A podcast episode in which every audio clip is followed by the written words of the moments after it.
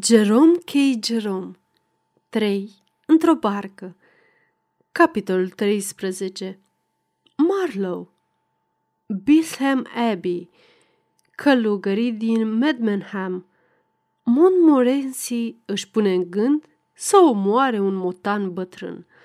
Până la urmă, totuși, se răzgândește și îl lasă în viață. Purtarea scandaloasă a unui fox terrier la un magazin universal – plecarea noastră din Marlow, o procesiune impozantă, barca cu aburi, sfaturi folositoare pentru a o scoate din sărite și pentru a o opri. Refuzăm să bem fluviul. Un câine pașnic, ciudata dispariția lui Harris și a unei plăcinte. Marlow este unul dintre cele mai plăcute centre riverane pe care le cunosc. E un orășel plin de viață, nu din calea afară de pitoresc în general, e adevărat. Totuși, nu lipsesc de câteva unghiere răpitoare, arcade vânjoase din podul zdruncinat al timpului, pe care fantezia noastră rătăcește îndărăt. Spre zilele când Marlow era proprietatea saxonului Algar, înainte ca William cuceritorul să-l fi înhățat pentru a-l dărui reginei Matilda, înainte de a trece în stăpânirea erlilor din Warwick sau mult încercatul lui Lord Paget, sfetnicul a patru suverani succesivi. Și ținutul înconjurător îl îmbie pe călător. Cât despre Tamisa, aici ea se depășește pe sine. Până la Cookham, dincolo de pădurile din Quarry și de pajiști, e o priveliște încântătoare. Dragi, străvechi păduri din Quarry, cu potecile voastre strâmte și întortocheate, cu crângulețele voastre capricioase, până astăzi mai purtați amintirea zilelor însorite de vară. Cum vă mai bântuie încă umbroasele întinderi, duhurile chipurilor răzătoare.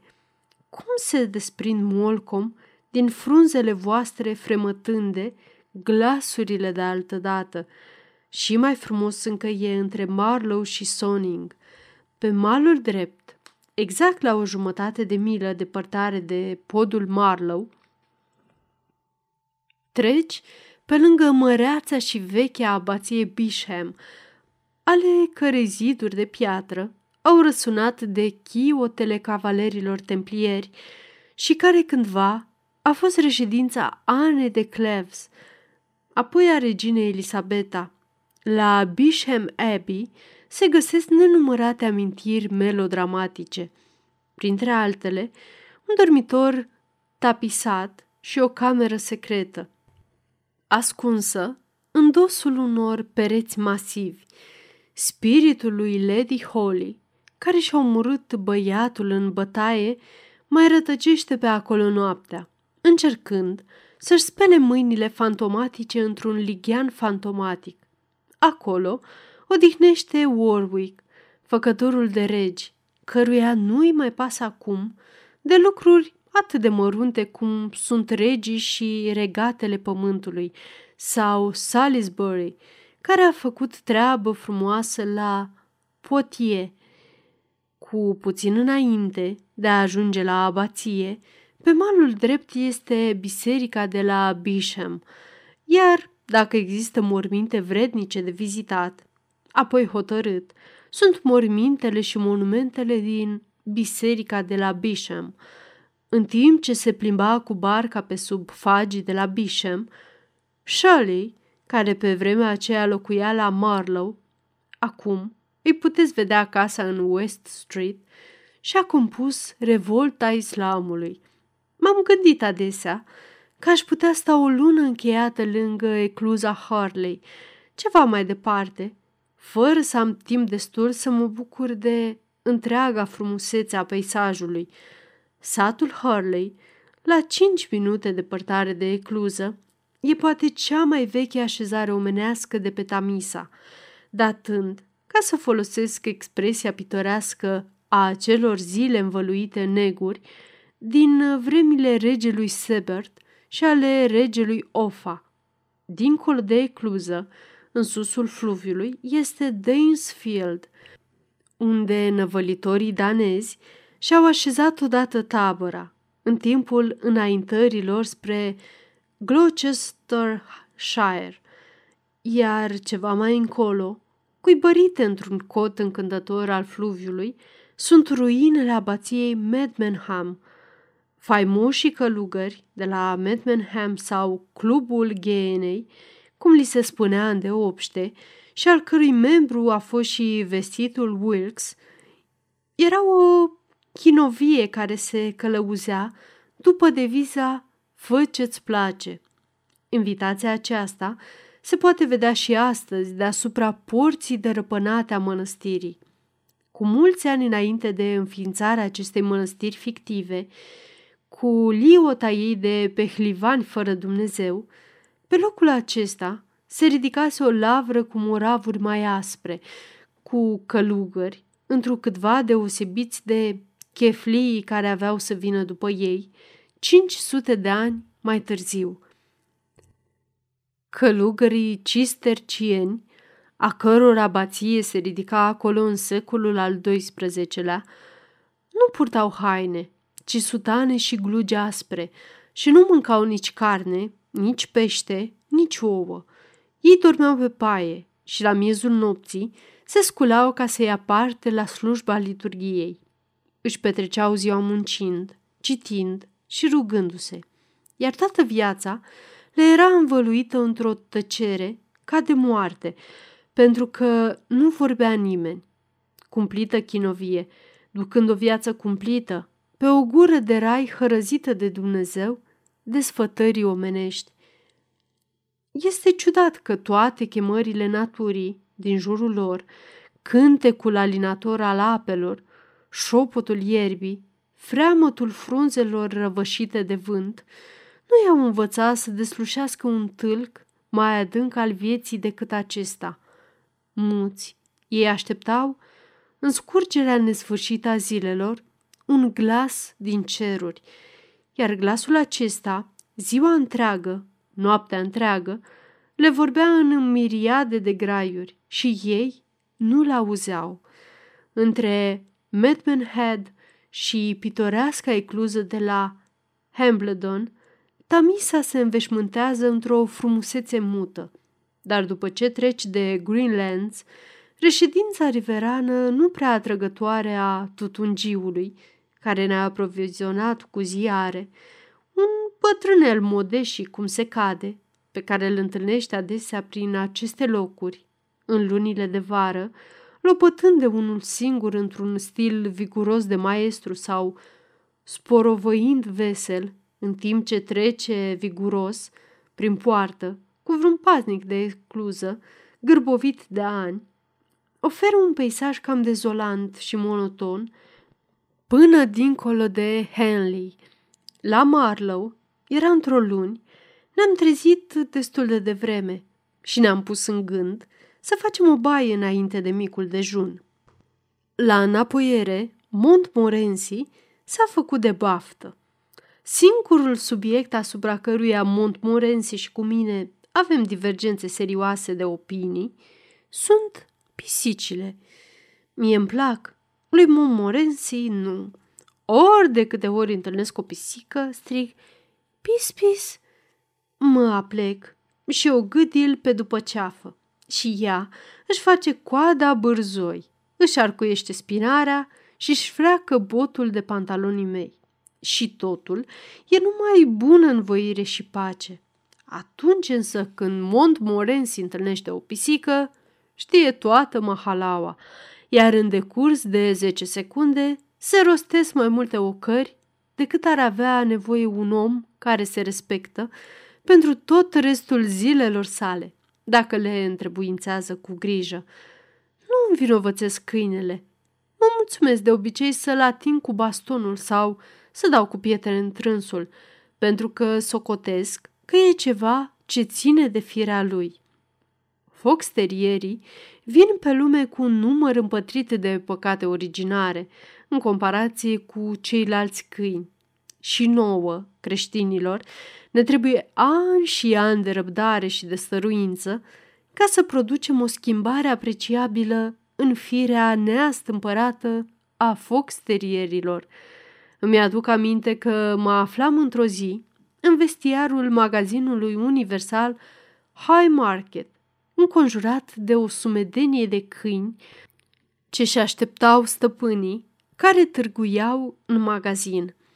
Era acolo un mastif, vreo doi câini ciobănești scoțieni, un San Bernard, câțiva prepelicari și Terranova, un Boardhound, un pudel francez cu o căpiță de păr în jurul capului, dar chelbos pe la mijloc, un bulldog, câteva javre cât pumnul și doi câini de curte de Yorkshire.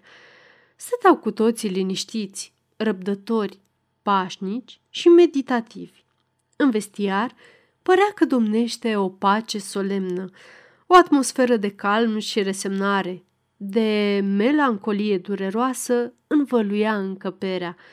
Nu trecu mult și în vestiar intră o cuconiță tare frumușică, însoțită de un fox terier mic și blajin, pe care l-a legat acolo între buldog și pudel. Foxterierul își aruncă privirile roată vreme de un minut.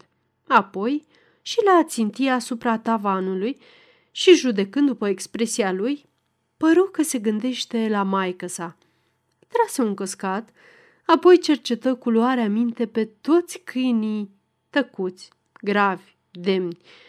Se uită la buldogul cufundat într-un somn fără vise, în dreapta lui.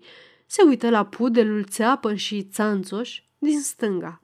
Apoi, fără preaviz, fără umbra unei provocări, mușcă laba din fața pudelului și un scheunat de agonie răzbătu prin umbrele liniștite ale vestiarului. Rezultatul acestei prime experiențe îi se păru deosebit de mulțumitor, ceea ce îl făcu să persevereze și să învioreze atmosfera.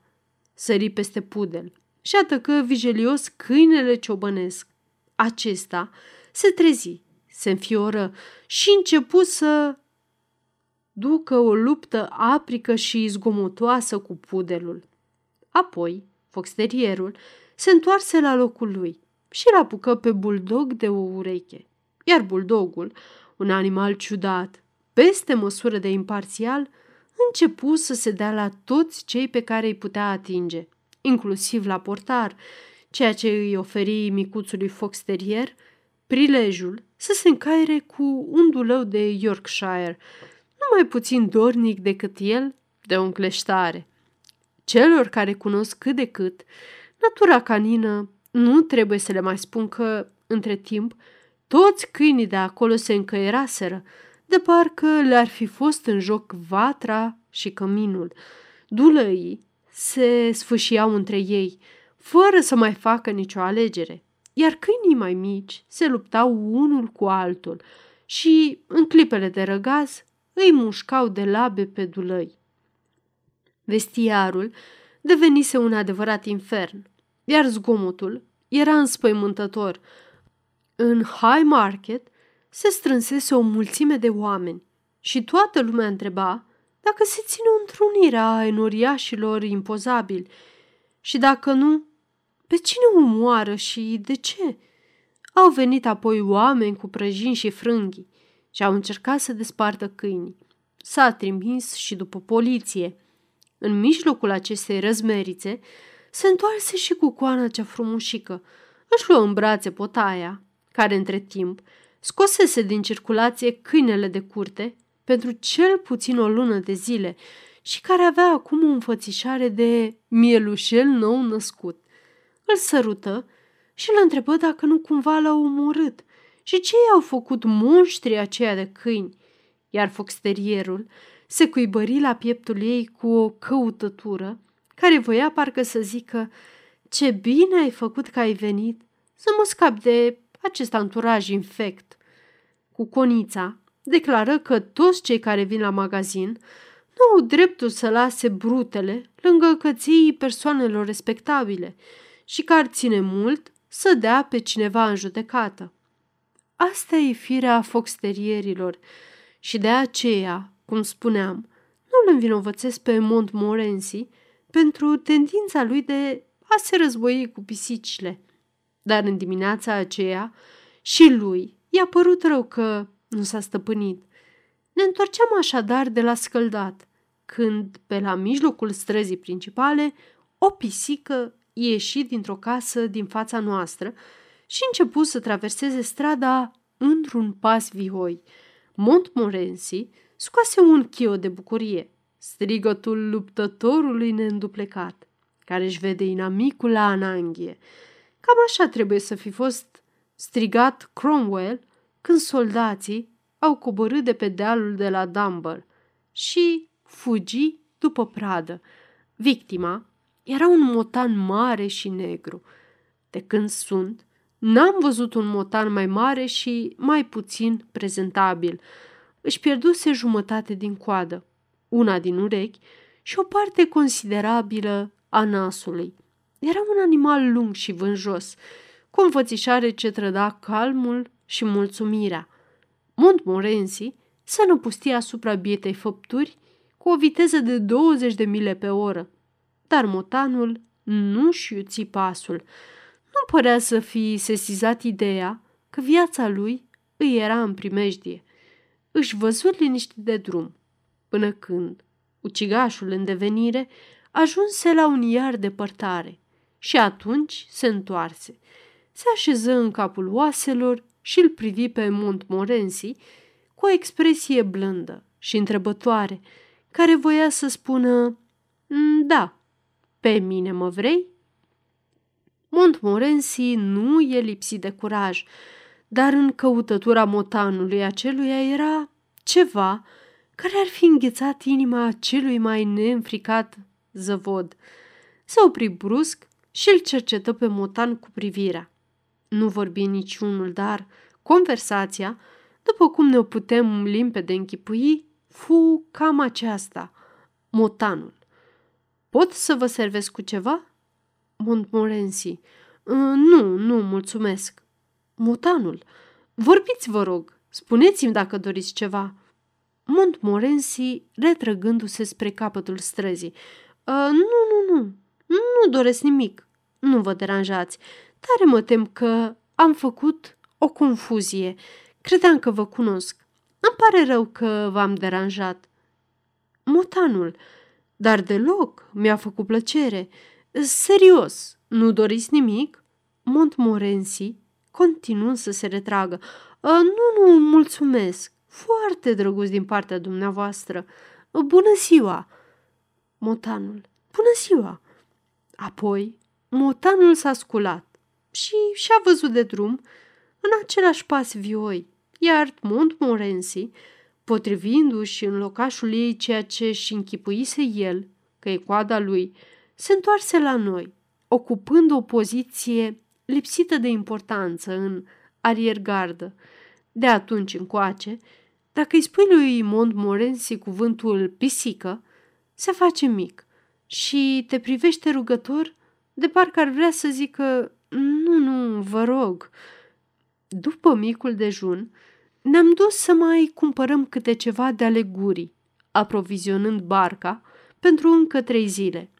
George era de părere să cumpărăm legume. Nu e sănătos să nu mănânci legume. După el, era ușor de pregătit și el era gata să se ocupe personal de această latură a chestiunii.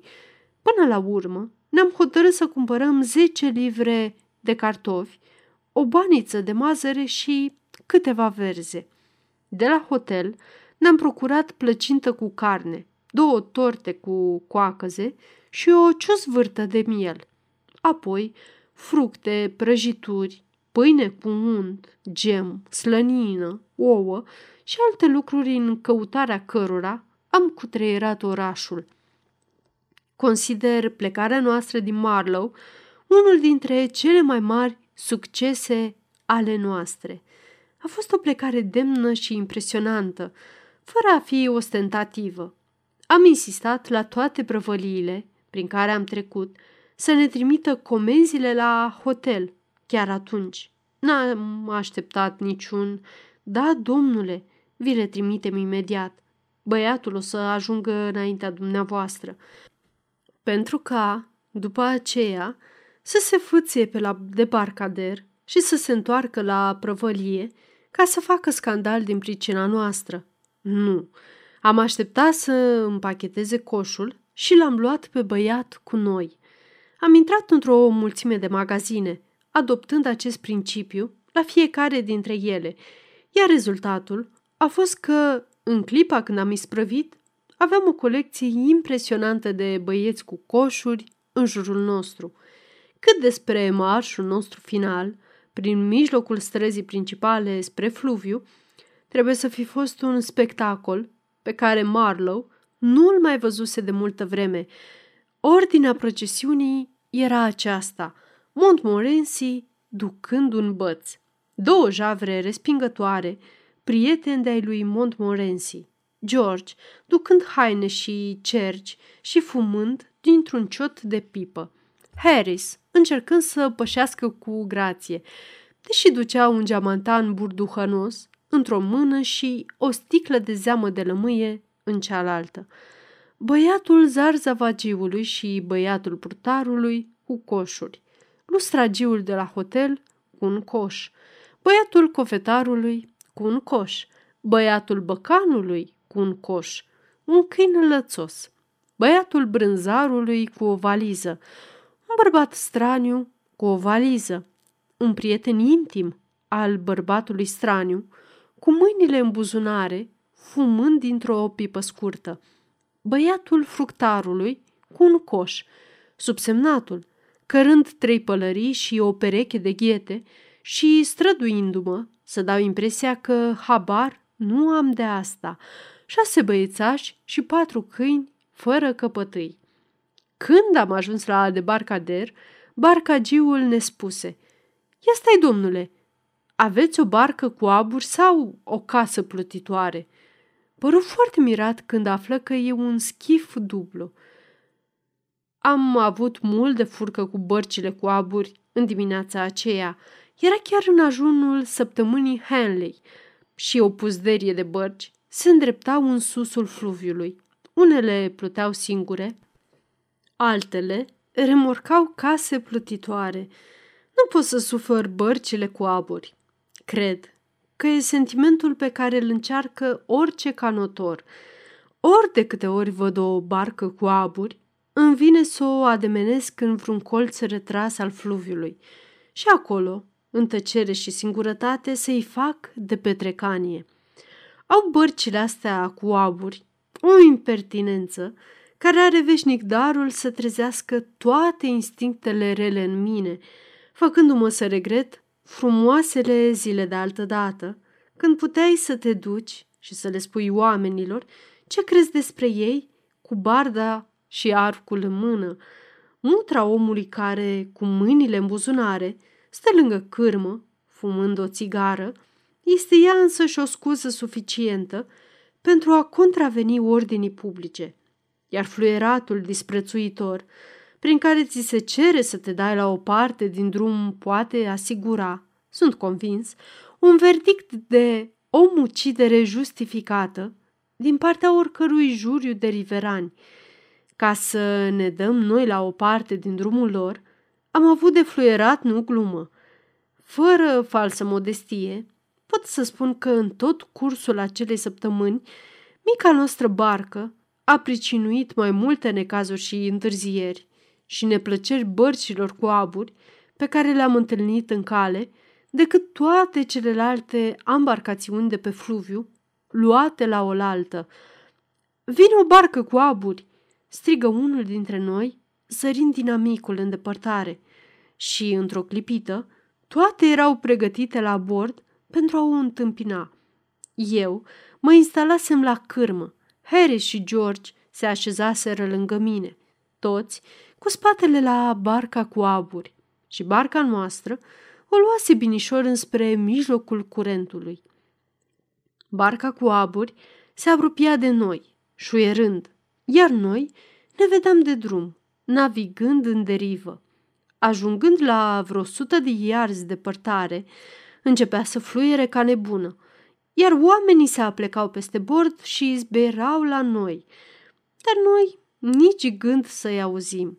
Harris ne povestea anecdote despre maică sa, iar eu și George nu voiam pentru nimic în lume să pierdem măcar un cuvânt.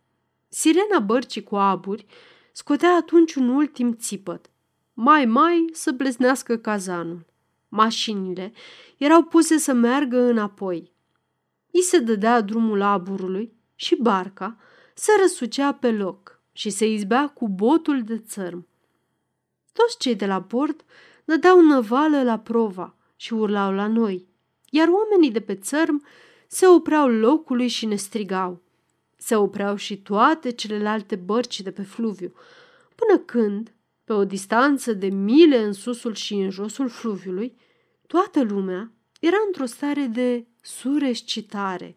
Harris se oprea atunci, tocmai la cea mai interesantă parte a povestirii, privea cu o surprindere blajină în jurul nostru și îi spunea lui George, Să fiu al naibii, eu parcă cu aburi. Iar George răspundea, Ei, vezi, mi s-a părut mie că aud ceva. Urmarea era că noi ne perpeleam. Deveneam nervoși la culme și nu știam cum să ne scoatem barca din drum. Iar oamenii din barca cu aburi se îngrămădeau în jurul nostru și ne dădeau instrucțiuni. Lopătează cu dreapta, idiotule! Înapoi cu stânga! Nu, nu dumneata, celălalt! Lasă cârma dracului! Așa, acum amândoi! Nu așa! Ah, ce... Coborau, apoi o luntre în apă și veneau în ajutorul nostru, iar după un efort de vreun sfert de oră, reușeau să ne dea la o parte din drumul lor și puteau merge mai departe. Iar noi le mulțumeam călduros și rugam să ne remorcheze. Da, asta însă nu mai voiau să o facă. Un alt procedeu descoperit de noi pentru a scoate din sărite bărcile cu aburi de tip aristocratic era să le confundăm cu o petrecere și să întrebăm dacă sunt invitații domnului Cubit sau bunii templieri Bermondsey și dacă ne pot împrumuta o tingire. Doamnele bătrâne, neobișnuite cu fluviul, devin întotdeauna teribil de nervoase la vederea bărcilor cu aburi. Îmi aduc aminte că odată mergeam la Staines de Windsor, regiune care abundă în astfel de monstruozități, cu un grup de persoane, printre care se aflau și trei doamne din categoria celor mai sus amintite. A fost pur și simplu palpitant. De câte ori vedeau o barcă cu aburi, se rugau stăruitor să debarcăm și să stăm pe țărm până când o să o pierdem din ochi. Spuneau că le pare foarte rău, dar că repulsia față de aventurile riscante au moștenit-o din familie. La ecluza din Hambledon ne-am trezit că nu avem apă de băut. Am luat o cană și ne-am dus întins la casa paznicului ecluzei. George vorbi în numele nostru. Surâse fermecător și îi spuse Ai putea să ne împrumuți puțină apă?" Cum de nu?" răspuse moșneagul. Luați câtă vă trebuie și lăsați restul. Îți mulțumim foarte mult, murmură George, uitându-se în jur. Uh, unde? Unde o ții? E totdeauna în același loc, tinere, răspunse el flegmatic. Chiar în spatele dumitale. Nu văd, spuse George întorcându-se. asta e bună. N-ai ochi? zise bătrânul, apucându-l de braț și răsucindu-l. Apoi, arătând spre fluviu. Ce zici? Nu e destulă? A! exclamă George dumirindu-se. Dar știi, nu putem bea fluviul. Firește că nu, dar puteți bea o mică cantitate din el, răspunse moșul. E beau din apa asta de 15 ani. George făcu observația că înfățișarea lui, după această cură, nu constituia o reclamă prea favorabilă pentru calitatea mărfii și că am prefera apă de la pompă. Am găsit ce căutam la o casă așezată ceva mai departe. Dacă am fi știut, era apă din Tamisa. Dar cum n-am știut, toate au fost bune și la locul lor. Vorba aceea, burta omului n-are fereastră să se vadă ce e în ea. Am încercat noi odată să bem apă din fluviu. Era în toiul verii, dar experiența a fost tragică. Pluteam în josul curentului și tocmai făcuserăm o haltă într-o răstoacă de lângă Windsor ca să bem ceai. Cana cu apă era goală, așa că se punea problema ori ne lipsim de ceai, ori luăm apă din fluviu. Harris era de părere să încercăm. Nu o să pățim nimic. Prin fierbere, toți microbii din apă sunt distruși. Ne-am umplut așadar ceainicul cu apă din răstoaca aceea a tamisei și am pus-o la fiert, având o grijă deosebită să ne convingem că fierbe într-adevăr. După ce am pregătit ceaiul, ne-am așezat ca să-l sorbim tacticos. Când George, care tocmai ducea ceașca la gură, se opri și exclamă Ce-o fi asta?" Care asta?" am întrebat noi. Asta!" spuse George, arătând înspre apus. Harry și cu mine ne-am uitat într-acolo și am văzut venind înspre noi, pe apa care curgea domol, un câine. Era unul dintre cei mai liniștiți și pașnici câini pe care i-am văzut de când sunt. Părea grozav de mulțumit și de împăcat în cugetul lui, plutind visător pe spate, cu labele ridicate în aer. Era ceea ce aș numi eu un câine bine dezvoltat, cu un piept de taur. Senin, demn și calm, el se apropie până când ajunse în dreptul bărcii noastre și acolo, printre trestii, făcu un popas în vederea nopții. George renunță la ceai și își vărsă ceașca în apă. Nici lui Harris nu era sete, așa că procedă în consecință. Eu băusem jumătate de ceașcă, dar mă căiam amarnic. L-am întrebat pe George dacă nu cumva s-ar putea să mă îmbolnăvesc de febră tifoidă. A, nu, îmi răspunse el. După părerea lui, aveam destul de multe șanse ca să scap. Oricum, până în două săptămâni aveam să știu precis. Am înaintat pe lângă țărmul răstoacei până la Wargrave, brațul de fluviu care se deschise pe malul drept. Cam o jumătate de milă dincolo de Cluza Marș, te scutește de o jumătate de milă de lopătat și merită să fie străbătut. Bineînțeles, gura brațului e presărată cu stâlpi, lanțuri și pancarte care amenință cu fel de fel de torturi, cu închisoare și moarte pe toți aceia care îndrăznesc să vâslească pe acolo. Mă mir că unii dintre neobrăzații ăștia nu pun monopol pe aerul din preajma fluviului și nu amenință cu 40 de șilingi amendă pe cei care îl respiră. Dar, cu puțină abilitate, stâlpii și lanțurile pot fi ocolite cu ușurință. Cât despre pancarte, dacă ai cinci minute la îndemână și nu e nimeni prin prejur, poți să dai jos vreo două dintre ele și să le arunci în apă. Pe la mijlocul brațului am coborât pe țărm și am prânzit, iar în timpul acestui prânz, George și cu mine am trecut printr-o încercare destul de grea și Harris a trecut printr-o grea încercare. Totuși, nu cred că a pățit-o la fel de rău ca noi ceștilalți. Lucrurile s-au petrecut în felul următor. Ședeam pe o pajiște, la vreo zece iarzi depărtare de marginea apei și ne instalasem numai bine să mâncăm. Harris ținea plăcinta cu carne pe genunchi și o tăia, iar George și cu mine așteptam cu farfuriile pregătite. Aveți o lingură?" ne întrebă Harris. Ă, vreau să scot sosul. Coșul era chiar în spatele nostru.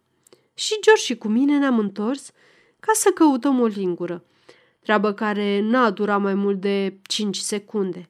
Ei bine, când ne-am uh, înturnat privirile spre Harris, acesta și plăcinta cu carne dispăruseră. De jur împrejurul nostru se întindea un câmp nesfârșit deschis. Pe o rază de sute de iarzi nu se zărea un pom sau un gard. Pe de altă parte, era imposibil să fi căzut în apă, pentru că noi ne aflam pe mal și, ca să facă una ca asta, ar fi trebuit să sară peste noi. Am privit în toate părțile, apoi ne-am uitat unul la altul. Nu cumva le-au răpit cerurile? Am întrebat eu. Ar fi lăsat plăcinta pe pământ, comentă George. Obiecția părea întemeiată, așa că am respins teoria cerească. Adevărul, după părerea mea, sugeră George, devenind trivial și practic, este că a fost un cutremur. Apoi, cu o umbră de tristețe în glas, mai bine nu se apuca să taie plăcinta. Cu un oftat, ne-am întors încă o dată privirile spre locul unde Harris și plăcinta fusese răvăzuți ultima oară pe pământ. Și acolo, sângele ne-a înghețat în vine și părul mi s-a făcut măciucă. Am văzut capul lui Harris, capul și nimic altceva, ridicându-se popândău din iarba înaltă, cu fața foarte roșie și purtând o expresie de indignare profundă. George își veni primul în fire. Vorbește, strigă el, și spune-ne dacă ești viu sau mort. Și unde e restul din tine? Nu fi idiot, răspunse capul lui Harris. Cred că ați făcut-o din adins. Adică ce-am făcut? Am strigat într-un glas. Ce ați făcut? M-ați lăsat să stau aici. Ce glumă proastă! Hai, prinde plăcinta! Și din măruntaiele pământului, cum ni s-a părut nouă, a părut plăcinta, turtită ca vai de lume. Iar după plăcintă ieși și Harris la suprafață, mototolit, murdar și ud loarcă. Pasămite, fără să aibă habar, se așezase chiar pe marginea unei gropi cu apă, ascunsă vederii de iarba înaltă, și cum se aplecase puțin pe spate, nimerise întrânsa cu plăcintă cu tot. Vă puteți închipui uimirea care îl cuprisese când a simțit că o ia din loc, fără să bănuiască măcar despre ce e vorba. Crezuse că a venit sfârșitul lumii. Până în ziua de astăzi, Harris e convins că a fost o farsă a noastră. Așa îi urmărește bănuiala nedreaptă până și pe cei mai nevinovați, pentru că, vorba poetului, cine oare scapă de calomnie? Cine, într-adevăr?